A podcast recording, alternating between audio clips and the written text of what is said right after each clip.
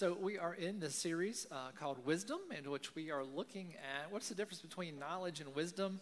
Uh, we talked a little bit about that last week. We have data, information, knowledge. That's all kind of information that we have rolling around in our heads. And we talked about how wisdom is how we apply that to our lives. And so, if you think about uh, knowledge as kind of horizontal, it comes to us from the world, from all kinds of sources. We're bombarded with, with all kinds of information. So, how do we make sense of that? How do we filter that? We talked a little bit about last week how it's important for us to kind of use the filter that God gives us wisdom, how to apply that knowledge in our lives. And so we're going to be talking about that over the next several weeks as we seek God's wisdom for our lives. And so thank you all for being a part of that today. Uh, I want to introduce you to a man here up on the screen named Joey Reiman. And uh, it's a pretty kind of wild looking guy, right? Kind of, but he's a. Uh, He's a very smart man, and in fact, companies pay this man between $450,000 to a million dollars to work for them. Uh, and sometimes he gets that fee up to a million dollars for just doing about a month's worth of work. What do you think it is that, that Joey Reiman does for companies to earn up to a million dollars for four weeks of work? What would you think? Internet security? That's a great, that's a great idea, Mike. Anything else? Write a jingle for them, right? Marketing. These are all great answers. What it what it is that he does basically, if you boil it down, that he gets paid four hundred fifty thousand to a million dollars for maybe a month's work, is he's paid to think. He's paid to think and to give them ideas for their business. Not a bad job. Million dollars for one month's worth of thinking right? You think about that. Uh, that is either some hype or some sizzle or a scam or a really good deal. so maybe that's a dream job. He gets paid up to $1 million for four weeks of sitting around and thinking. Right? And so what I take from that is that thinking can be very valuable. Thinking can be a very valuable resource in our lives. And so in today's message, we're going to talk about and to think about thinking. What does thinking look like in your life? When do you think? What do you think about? How do you think? Is it uh, kind of your own autopilot and your brain's just kind of going in the background and you just you do your thing you go to work you go to school you, you exercise you get in the car all that kind of stuff or do we have moments in our day where we sit down simply to stop and to think what does thinking look like in your life what does thinking look like in your life? Could it earn you a million dollars for four weeks of thinking? What does it look like in your life? Uh, we're going to talk today about thinking. Henry Ford said this about thinking Thinking is the hardest work that there is, which is probably why so few people engage in it. That's a great quote, right?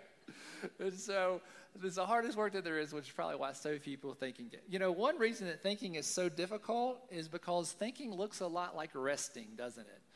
What are you doing there in the office? Oh, I'm thinking. Okay, get back to work, you know, right? Thinking looks a lot like resting. And we live in a world that's fast paced, Protestant work ethic. If you're not busy doing something, then you're wasting time. You're wasting our salary on you, right?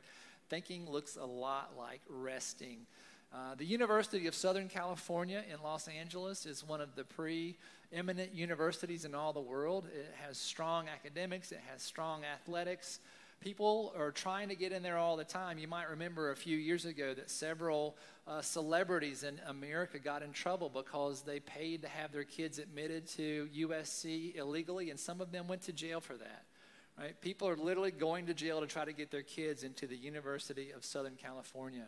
Well, Steven Sample, uh, it was the president was the president there for a long time, and he built USC Southern California into the institution that it is.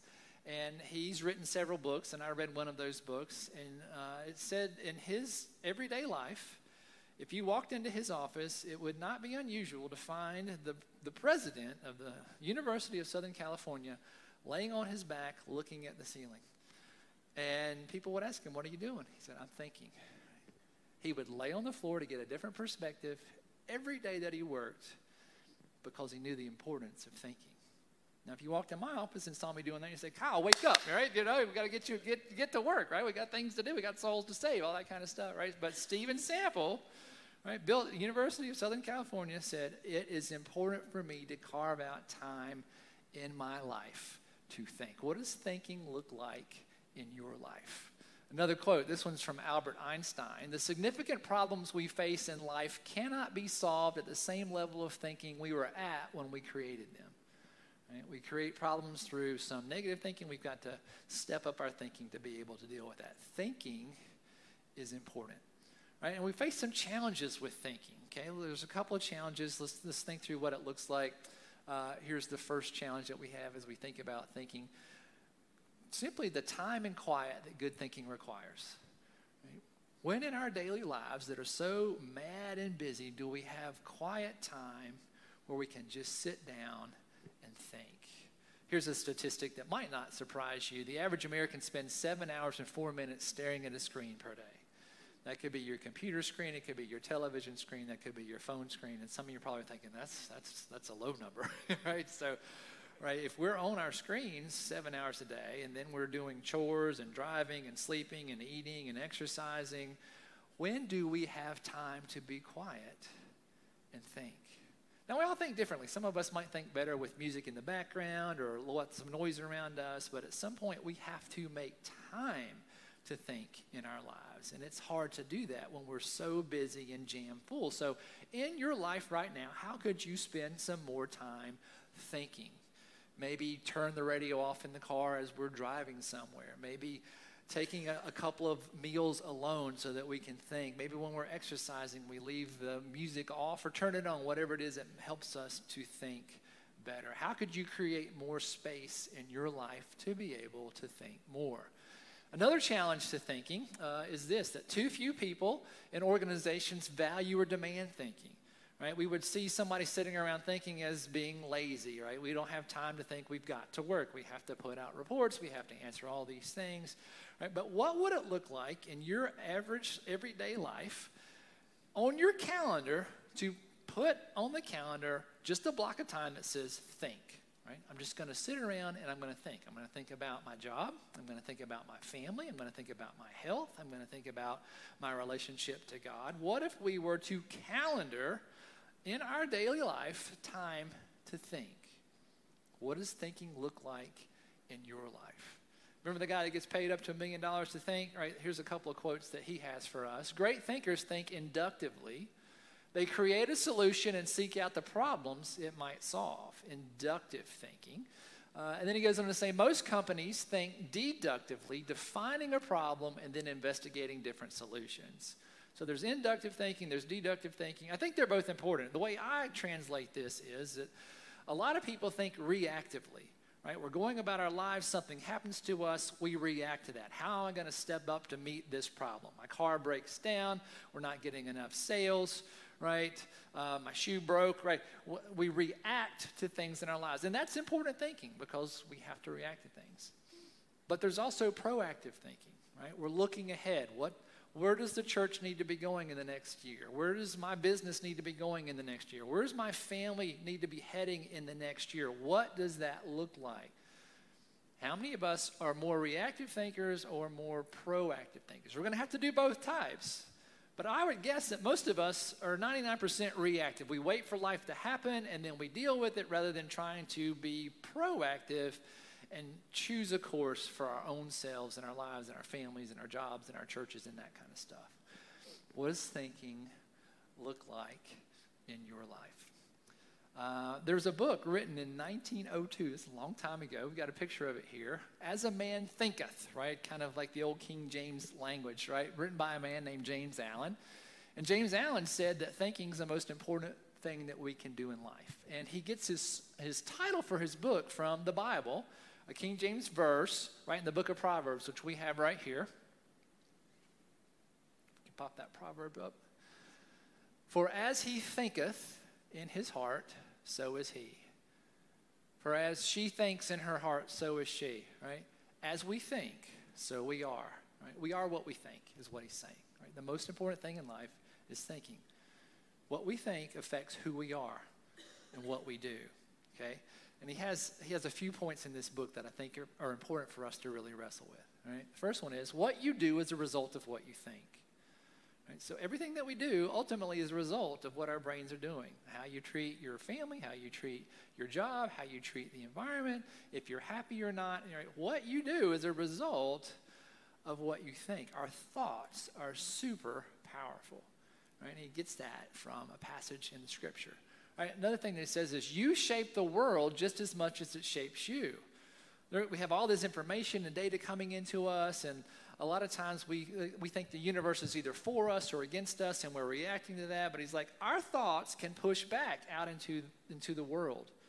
Right? Rather than our circumstances defining who we are, we can define our circumstances. Other people say you can create your own luck.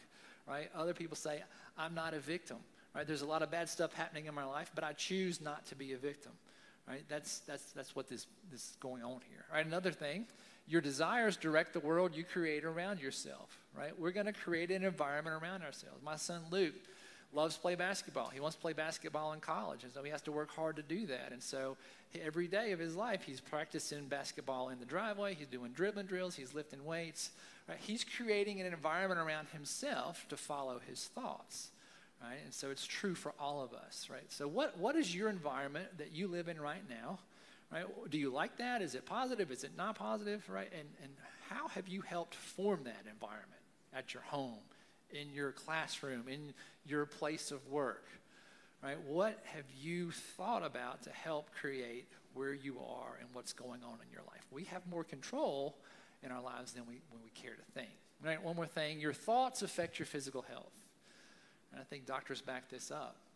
Right? Your thoughts affect your physical health, right? The more positive things that we're doing in our lives, probably feeling better physically, right? so our thoughts affect our physical health. So these are some things that this guy says that we should think about in our lives. Now, let me just add a disclaimer to that. There, there's some things in our lives that we can't control no matter how much we think, right? Like the people in Morocco, they had this terrible earthquake, 2,000 people died. Doesn't matter what they think, right? They, they can't control that.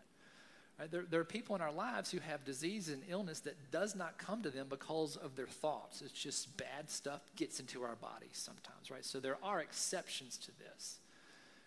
But even in the midst of that, right, the people in Morocco, they can't control that earthquake, but how they now begin to respond to that, they're going to have to be proactive and reactively using their brains. And the people in the world, we're going to have to think how we can help them as well right? So it, it's a little tricky, but our thoughts are powerful. And it's important for us to focus on what we think about. Well, what does God teach us about thinking? What, is, what does the church teach us about thinking and, and that sort of thing? Should we even be having a sermon on thinking, right? Where does, where does that come from? Well, John Wesley, who's the founder of the Methodist faith, which is what we are here at SouthPark Church, said that there's four important things that we need to use to weigh decisions in our lives. When we're making a choice, we should use four kind of things. He called it a quadrilateral. Quad means four. He said we should consult the Bible. We can, should consult what the church teaches. He says we should weigh our, our own experience. And he says that we should use our reason. We should use our minds. God gave us minds to think. God gives us minds for a reason. And that's one of the top four things that John Wesley said that we have at our disposal. Right? And Scripture says a lot of powerful things about thinking. Let's see what some of Scripture teaches us about the importance of thinking in our lives. This is from Paul, uh, a pastor who's writing to uh, the church in Rome in the first century. Do not conform to the pattern of this world but be transformed by the renewing of your mind. Where do we think? In our minds, right? Let your mind be renewed. Then you will be able to test and approve what God's will is, his good, pleasing, and perfect will. Right? So we want to ask God to help us think the right way, to think in ways that will open ourselves to God's will for our lives, right? Wisdom is applying God's knowledge in our lives, right? So it's important for our minds to be transformed. Well, how can our minds be transformed by God? Let's keep going and look at some scripture. Here's another one. This is from Psalm 46 10 in the Old Testament. God says, Be still and know that I am God. How do we have our minds transformed? We spend time with God. We stop in our day and we talk and we listen to God through prayer. We read scripture, we worship, right? Be still and know that I'm God. And I think that being still and knowing that we're God sometimes is trying to think about God or ask God to think with me. God, help me know that you're God. And help me to know what to do in this situation with my family, with my friends, with my job. Right? How many of us take this passage of Scripture seriously? Just we stop and we spend time and we think with God. It's important. The Bible says stop, spend time with God, think with God. Let's keep going with Scripture. This is Matthew 4 17. Uh, from that time on, Jesus began to preach Repent, for the kingdom of heaven has come near. Right? Repent means to change, to turn, right? Jesus' whole message is change your mind, change your life. Change your mind, change your life. I've got the right way. I've got a great way. Right? Change your mind, change your life. That's the message of Jesus to repent, to change. Right? Another passage of scripture, Proverbs 15, 8, uh, 28. The heart of the righteous weighs its answers, right? Heart meaning the mind. We talked about this a few weeks ago, right? So sometimes it says heart, it means mind in the scripture. But the mouth of the wicked gushes evil, right? Those of us who want to do the right thing, we think first before we answer, before we act.